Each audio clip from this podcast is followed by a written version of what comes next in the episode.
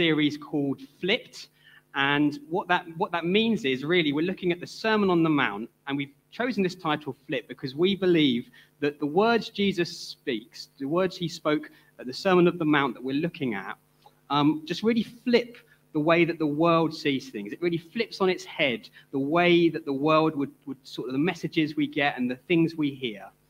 And we're going to carry that on today, uh, looking at this idea of us being salt and light.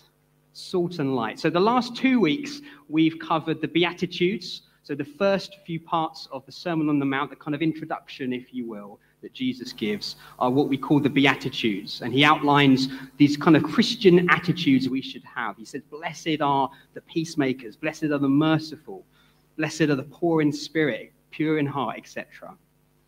And this passage almost kind of feels like the kind of the, the kind of capping off of that statement. He, he lists all these attitudes, and then he comes to, to this that we're going to read together. And it's sort of like the ending of that.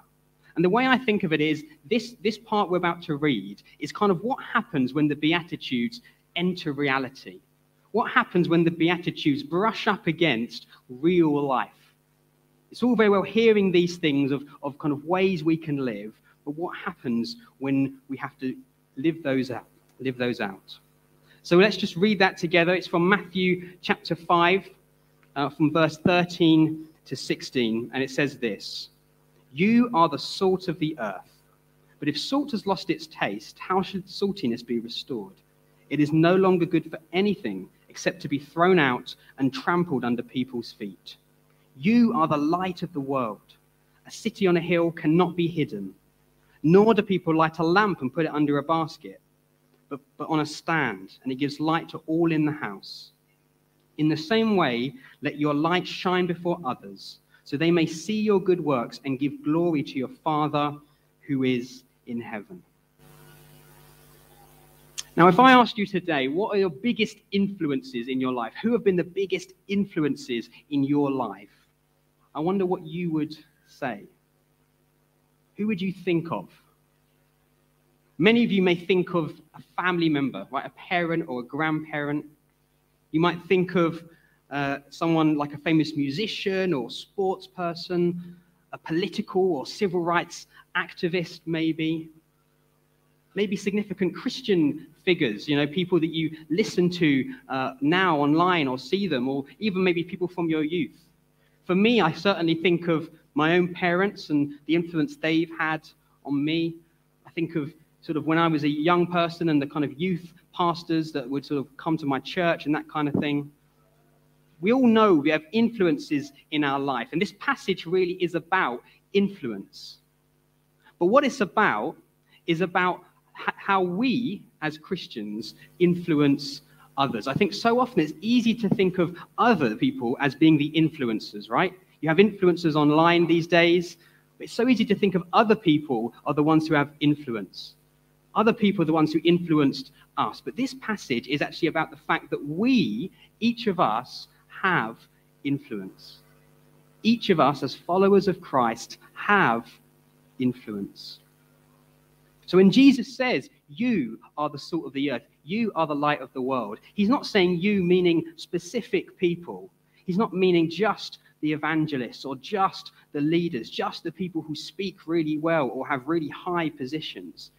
He's saying you, meaning anyone who says amen to all of those beatitudes, anyone who says, I'm a follower of Christ, you are the salt of the earth. You are the light of the world. This applies to all of us. So, what I'm going to spend time this morning doing is just unpacking these pictures that Jesus uses, these pictures of salt and light, and just how they challenge us and encourage us. So the first thing is salt, right? And salt is a very common thing. We all sort of understand it, I guess. But it's one of those things that I think it's helpful for us to be reminded that in the time of Jesus, when they heard salt, there's probably a few different things that would have come to their mind that perhaps wouldn't to us today. So it's helpful to be put into the context of the listeners at the time of Jesus when he said, You are the salt of the earth.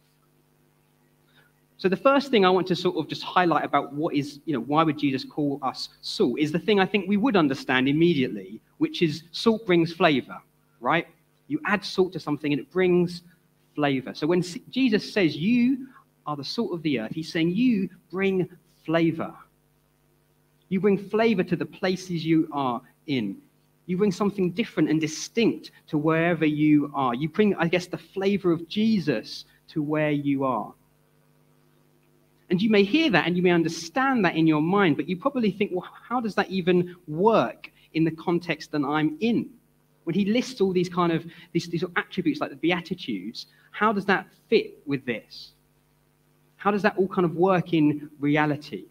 And I think really it is, again, looking at this in context, Jesus has listed these Beatitudes and then he says, You are the salt of the earth.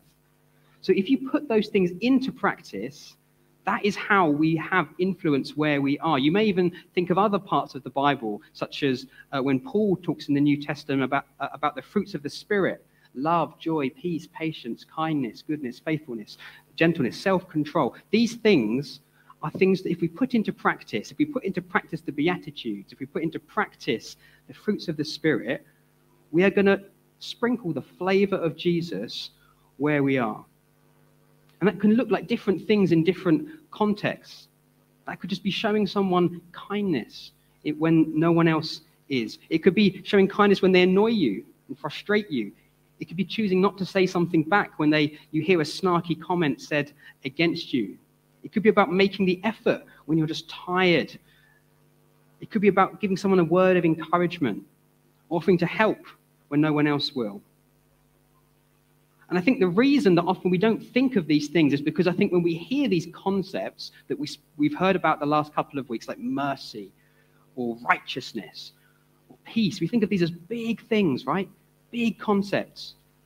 But actually, it's about the small things. It's about these little acts that we can do. It's about just those little acts of kindness, of encouragement, about showing mercy and peace in small ways where we are. That's what it means to bring flavor there.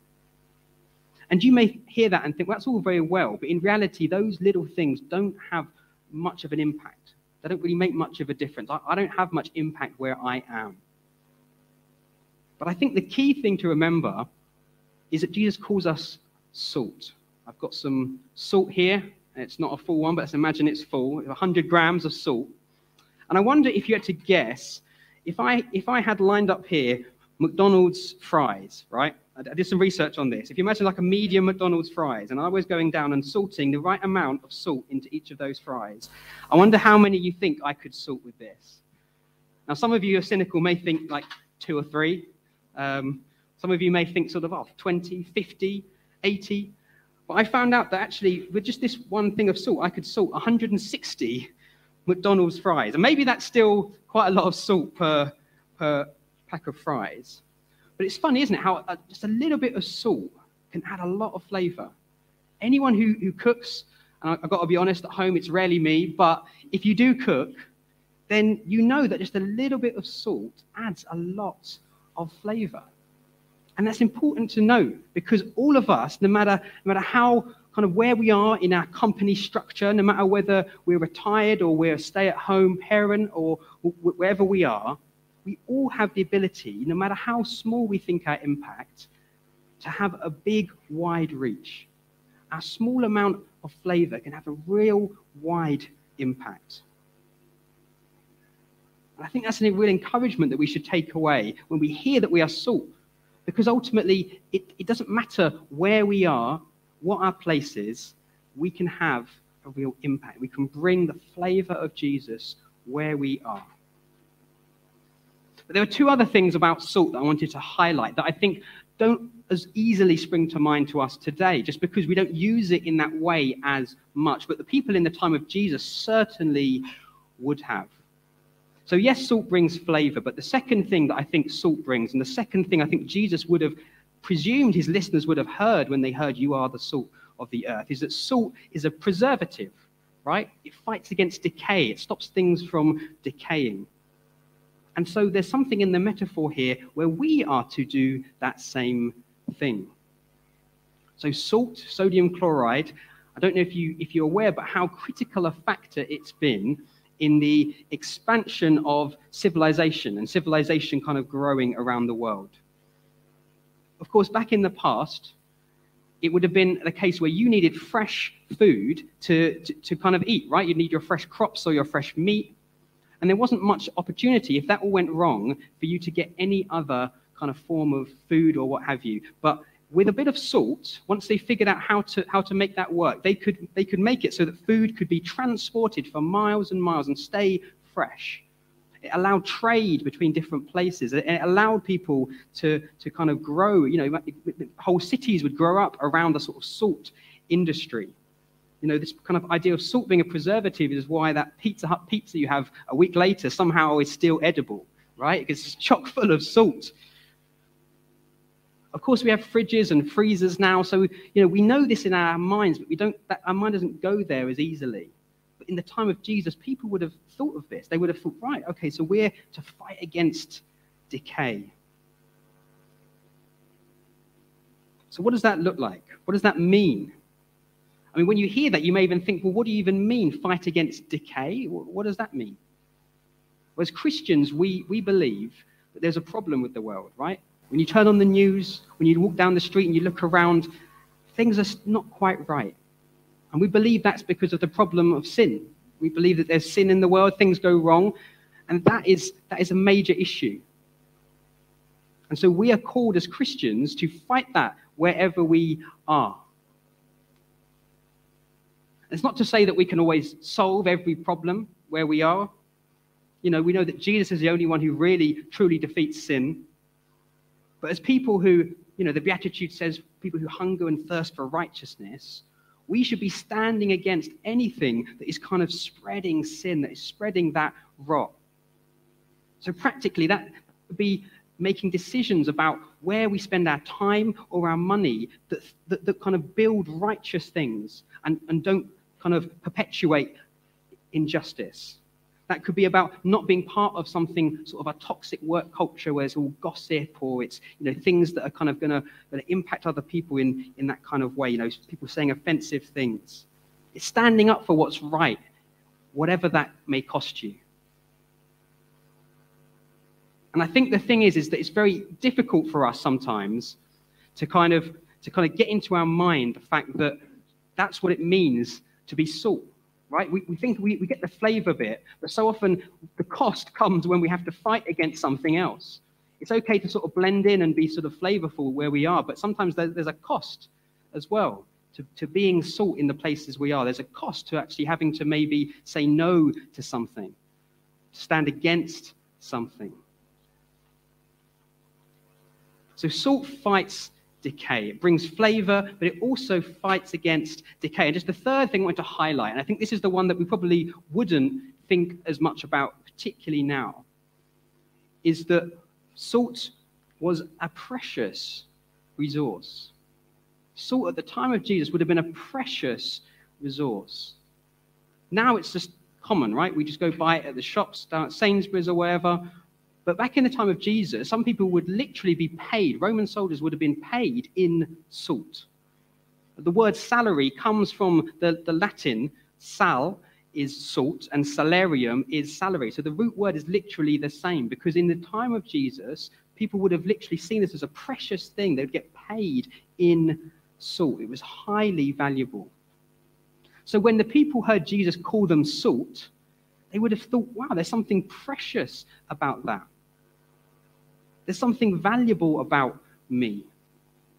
And again, it sort of flips things on its head, doesn't it? It flips on its head the way we often think, because so often we think, right, I can exert my authority, I can be an influence where I am once I reach X once I get to this place, once I'm, once I'm high enough up in this job, or once I've got this thing out the way, that's when I can really sort of be a valuable, you know, member of society. I can be a really valuable Christian where I am, and I can share the gospel, but only once I've sorted out these things.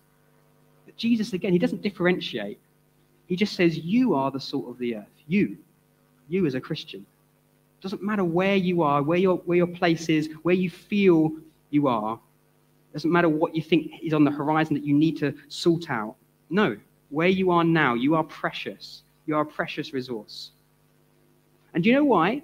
It's because, I mean, as Christians, let's be honest, and especially in this country, we're, we're, we're a rare commodity. It's not common for people to be Christian. So, you know what? In your workplace, you might be the only Christian influence where you are. For some of your friendship groups, you may be one of the only Christians that they come across in their, in their week or month. For some people, you may be the only meaningful Christian relationship they ever have. And it's important to remember that that is a precious thing. You are precious. You are a precious resource. And again, I think it flips our mindset because so often we don't think of ourselves in that way. But that's what Jesus is implying when he calls us salt of the earth. So we are to be salt. We are to bring the flavor of Jesus. We are to help stop decay, stand against decay and injustice and rot. And we are precious. We are a precious resource where we are. I've unpacked a little bit salt and what that looks like, but let's just move on to when Jesus says that we are the light of the world. And we'll come back to, you will notice I've, I've just skipped a bit where he sort of challenges us about a few things. I'll come back to that. But let's just jump to, you are the light of the world, the, the second metaphor. And it's important we acknowledge that he chose to give us two metaphors, right? He chose to give us salt and light. If salt was enough, if, if he was just saying you're the salt of the earth and he left it there, we could say, okay, that's, that's all that's required. But clearly he's, he's coming at the same idea from two angles. So it's important we acknowledge that these two things are slight, going to give us slightly different ideas here. You see, I think if we thought of ourselves just as salt, salt is quite subtle, isn't it? You put salt in something and you don't necessarily know where, the, where it is. It's just kind of giving flavor to the whole thing. But light is obvious. Light is clear. Light is visible. You know, light, if you think of the, the sort of this, this metaphor, we unpack it a bit, it's, it's pretty much the same idea, I think, now as it would have been in the time of Jesus. You know, light, light is visible and helps us to see. Light fights against the darkness. Light's attractive, it draws people in and helps them to see as well. It's almost as if Jesus knew that if some of his followers just heard that they were salt and they could take the subtle approach, that perhaps they wouldn't be quite as bold or quite as clear and obvious and shining bright as they, they could be. So he uses both metaphors to show what we are to be. We are to be an influence where we are in subtle ways to bring flavor and say no to things and to, and to kind of just, just be that precious resource where we are, but also in bold ways, in obvious, visible ways. And in fact, Jesus encourages them, doesn't he, in verse 16? In the same way, let your light shine before others so they may see your good works. And now you hear that and you might think, well, that's, that's a strange thing to hear. Don't we hear in other parts of the Bible that we shouldn't be kind of like putting ourselves out there and being kind of, you know, sort of like showing off almost what the good that we do? And actually, what's interesting is that, if, is that in the later weeks when we come on to this, at the start of Matthew 6, so in the, is the same part, um, the, same, the same part of the, um, the Sermon on the Mount, Matthew, Matthew 6, verse 1, Jesus says, Beware of practicing your righteousness before other people in order to be seen by them, for then you will have no reward from your Father who is in heaven. That's funny, isn't it? Within the same talk, basically, he says one thing and says something else that seems to almost contradict it. He says, he says, make sure people see your good deeds, but also he says, be care- beware of practicing your righteousness before other people. So, what's the difference? Well, I think the difference is motivation. The difference is the heart of why we would do that. Why would we, why would we be bothered other people seeing the things that we do? You see, when Jesus says that we are the light of the world, he says, Let your light shine before others so they may see your good works and give glory to your Father who is in heaven. So the reason that we want people to be able to see what we do doesn't mean you show off and say, look at me, look at me. But if people see what we do, that's a good thing. Because if they know we're a Christian, then they're going to give, they're going to think, wow, there's something different about this person, something different about the way they live. And, they, and if they know we're a Christian, then that glory is going to God. But the heart of the person later that he, wears, he, he says, beware of, is beware of practicing your righteousness before other people in order to be seen by them. That's the difference. That's, that's the challenge, isn't it? That's the kind of the tension. Is that some of us, when we do good things, we can be doing all of the things that we hear in the Beatitudes. I'm being, I'm being a good person. I'm, I'm bringing peace. I'm being merciful. I'm seeking out righteousness. But if we're doing it so we can be seen by others, then you're not really being the light of the world that Jesus is talking about here. I think we, while we hear that, and that's definitely a struggle for some of us, for some of us, I think the struggle is actually the other way. And that's what Jesus actually focuses on in this passage. Because he says a light can be put under a basket. You can hide your light under a basket. It shouldn't be there, but that's what we can sometimes do. Because sometimes when, when people see, see the good things we do, we just want to bat it away. We want to bat it and say, no, no, no, I don't, I don't want that. I don't, I don't want that. And it's not just in the way of kind of like, you know, oh, you know, trying to be humble, but actually genuinely sometimes I think some of us can just, can just almost throw the baby out with the bathwater. We kind of, we bat it to someone else or we kind of say, I don't want any of this. But Jesus says it is a good thing. If someone sees what you do and sees the good that you do, it's, that's a good thing. So long as the glory goes to God. So the, the, the sort of tension is, is that for some of us, we want the glory to go to us. But others of us want to literally give the glory to nobody. We want it to just go away. We don't want any of that glory. Actually, the challenge is, is that Jesus says, no, let others see the good works you do so they can give glory to your Father in heaven. And that's easier said than done. It's not an easy thing, but it is what Jesus is calling us to do. And that's why it's so important, I think, where we are, that people know and, and are aware that we're Christian. Then they, they know and aware of what we believe. Because otherwise, where is that glory going to go? Is it going to go to us, or is it just going to go to waste almost? Now, I don't know about you as well. When I hear this line, um, we are the light of the world, you know, Jesus says, says that his followers are the light of the world, it kind of feels a bit funny in my head because I think when I was growing up and being in the church, what, what, of course, you're always taught is that Jesus is the light of the world, right? You hear, I am the light of the world, said by Jesus. And he says that in John 8, verse 12 I am the light of the world. Whoever follows me will not walk in darkness, but will have the light of life. So it's a strange one, isn't it? So, so who's the light of the world? Is it Jesus? Is it us? How does that work? And I think the key, when we look at that verse in John, actually, it kind of unlocks things a little bit, I think, is that it says, I am the light of the world. Whoever follows me will not walk in darkness, but will have the light of life. So I think it's important that we acknowledge, and I think actually this solves some of the tension I was talking about before, that actually, if we acknowledge that the light we share with others comes from Jesus, it's not from us, then it removes all that tension we have. All the tension of, you know, one way we want to have the glory for ourselves. Well, the, well I mean, all that light isn't from us or the tension of, oh, but you know, it's just really hard. I don't want to accept it. Well, it's the light's not from us. The light is from Jesus. See, I think often we think of ourselves almost like torches, you know, like, like I guess we have a torch on our phone. We think of ourselves like this torch, yeah? That's what we are. We're the light. We have to shine our light around. I think maybe a kind of a more, a, more kind of relevant picture maybe for, for how we shine light is almost like we're more like a, a mirror we're more like a mirror. Because you see, when I shine this light around, eventually my battery's going to go. You know, I'm going to get it's going to get worn down. And some of us probably feel that way, right? When we're supposed to be being that kind of Christian influence where we are, it's just it's just tiring. It's like, oh gosh, can't I just have a break? But if we if we truly believe that Jesus is the source of that light, it completely flips how we see the situation. If I if Jesus is the one shining light and I'm just reflecting that around to, to different people, if I'm just reflecting that around me, then actually the source is somewhere else. And again, it just removes, it removes all, all, all kind of chance for us to be arrogant about that. And it removes all chance for us to say, oh, no, that's too much for me. It's not, the light isn't from you. The light is from Jesus. He gives us the light to then shine and share with others.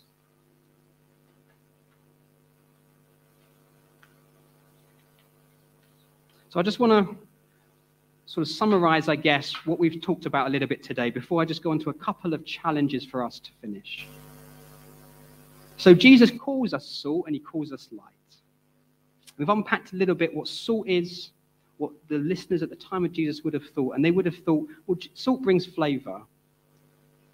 Salt fights decay, and salt is a precious resource.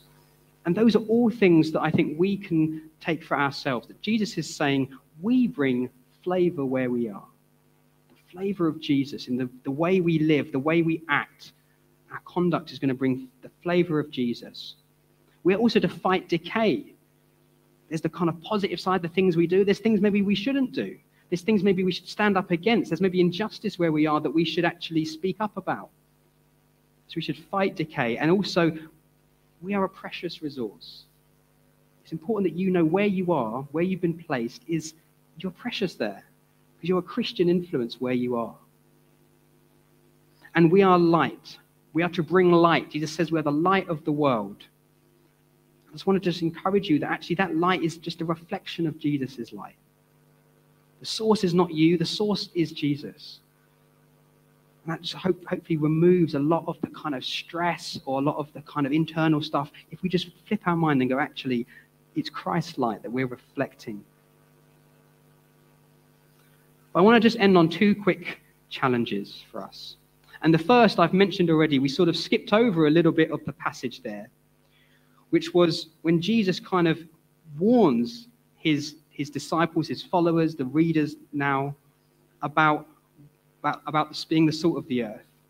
So he says, You are the salt of the earth, and he jumps straight in. But if salt has lost its taste, how should its saltiness be restored? It's no longer good for anything except to be thrown out and trampled under people's feet. I always love how harsh Jesus is. the world will act like he's just sort of this mild, meek, you know, all this kind of stuff. And we've already discussed that, you know, sort of mild and meek, probably there's a misunderstanding of how those words are used anyway. But so often he just cuts to the core. He cuts to the core. So we know this is important because he wouldn't use that kind of language if it wasn't a serious thing, it wasn't a big deal. And I just wanted to kind of say, just first of all, just be careful that we don't lose our saltiness. I'm saying this to myself just as much as to you. But we need to be careful that we don't lose our saltiness. And now that sounds strange because obviously he says you are salt, but be careful you don't lose your saltiness. So how does that, that seems like a kind of a, a conflict, right? How does that make sense? And what I was reminded of was, uh, of was in uh, the book of James, where it says, faith without works is dead, right? It's this famous passage in James. And it's funny because as Christians, we believe that we are saved by faith alone. We believe that it's just our faith that saves us. Nothing that we do, no works kind of save us. It's just what Jesus did and our faith in that. And yet, that kind of passage is often misunderstood and gets, and gets kind of thrown around as like a, a spanner in the works because it sounds like it's saying you still got to do the works, otherwise, your faith is dead.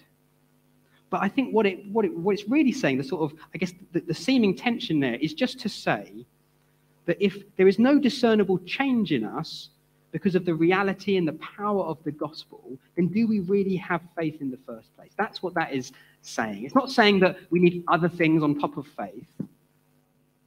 If the power of the gospel has so little impact on us that no one could even tell the difference in your life, that nothing changes, then is that really faith? And that's what I think it's, it's a similar thing here with salt. Yes, we are all salt.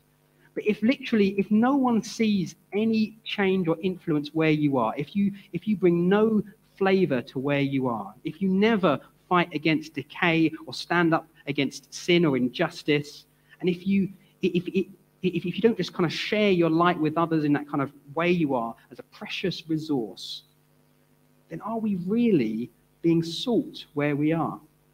Are we really salt at all? And now, just to be clear, I'm not implying actually that necessarily a lot of us here would, would come away from that kind of thought process going, no, I'm not salt. I think many of us would say, no, I think I am salt where I am. But it's the warning Jesus gave, so we have to take that seriously. I think it's important that just every now and again we just check ourselves and just go, am I, am I still being salt where I am? Because Jesus said it's a really serious thing. If we lose our saltiness, well, we're going to be trampled underfoot is the, is the kind of words he used. I mean, it's, it's a serious thing. Whatever that, whatever that looks like in your context, it's just important that we think today, what are we doing? What influence do we have where we are? And are we actually exerting that influence? Because if not, then I think we need to think long and hard about that. But I think just to end on a kind of slightly more positive challenge, is that I think the challenge for us today is to be salt and light where we are. Be salt and light where you are. Because you see, I think the real test of this is when we go out into the world and live this day by day. The test is that we want to be influenced somewhere, somewhere outside of these four walls here today. Because many of us are going to sit here nodding. Mm-hmm. Yes, yes, I agree. Mm, good. Yeah, yeah. No, don't about that far, but yeah, all good. Right? But it's, it's not about just nodding and going yes and having it in our head. That has to translate to, to what we do when we're out in the world. Because that's where our influence matters. That's where our influence actually kind of has an impact. Just give you a little just kind of picture. So if you imagine us, or I've got to see a little smiley face on the screen there. Yeah, imagine that's me. Um, and, and, imagine all of us are kind of like beacons, right? We're like lights. We have like an, an air of influence around us. There you go. We have a little air of influence around us. And we come together on a Sunday. We all, we all bring our own influence. We all shine brightly, right? We're all in the same place together. And it's great. We, we, we shine, we share with one another. But actually, our influence on a Sunday is small. Right? We're all here. Our influence on a Sunday is small because that's not where we're called to be salt and light. If we want to spread our influence, if we want to fill the whole house as Jesus puts it in this passage, that's only we can only do that when we go out into the world. We go out into the world. Look, look at the kind of ground we can. If you imagine those beacons, for those who are listening to this and not seeing visually what's on the screen, but if you can imagine all of these little beacons spread around, that's how we. That's how we. We have the influence. That's how we can be salt and light where we are. Not where. Not because what we do on a Sunday. Not what we do when we, we meet in community group and these other things. These are great things, by the way. Wonderful things. We equip one another and encourage one another. Wonderful things. But to be salt and light means to go out into the world and to have influence spread across East London, across London, across the world for our guests and visitors. Wherever we are, we have to be salt and light there. All of us are salt and light where we are. And that's the challenge. No one is exempt. This is not something just for Mark. It's not something just for Tom and Phoebe and people who are gifted in kind of evangelism or leadership. This is for all of us to be salt and light where we are. And God has placed us there. That's the encouraging thing. God has placed us where we are, and He's with us. His Holy Spirit works within us to help us to be salt and light where we are. We're not doing this alone. We're not doing this in our, own, in our own strength. The source of the light that we're shining is Jesus. So I just want to just, just end with that encouragement and that challenge for us. You are salt, you are light where you are. You have influence where you are. And Jesus himself has given us that authority. He says, You are salt, you are light. There's no distinction made. We are all salt and light. We're all called to this. I just want to end by just praying for these things, just praying for these challenges that, that I've shared there. About just being careful that we don't lose our saltiness just, just making sure we check ourselves that we kind of know am I really still exerting that influence? Am I still making sure that I'm having an impact where I, I am? Also, just knowing that where you are, where we are, where we're placed, that is where you're supposed to be. That is where you will exert your Christian influence. That is where you will be salt and light. And that Jesus is with you. So let's pray to finish before uh, Jonathan and Adam come back up to lead us. Father God, thank you for your word. Thank you for the truth that is, that is in it. Thank you for that honor and privilege of being called salt and light. That you call us as your children, salt and light. And that means that we can bring your, your kind of flavor to where we are. It means that we can fight against decay and we can be we can just be that kind of shining beacon where we are in the places we are lord. Lord i just help, help us this morning lord. If there's anyone here if anyone here is losing their saltiness lord i just play, i just pray that your holy spirit will reveal that. I pray that that will be something that we can work on in our hearts that, that, that if that is you this morning Father, I just pray that, that, that, whoever it is, Father, that, that is feeling that way will feel confident to pray with someone, talk with someone, just reflect on this, Lord. I just pray, though, that, that these things will be revealed because you clearly think it's a serious thing. But also, I just want to rejoice in the fact that you send us out.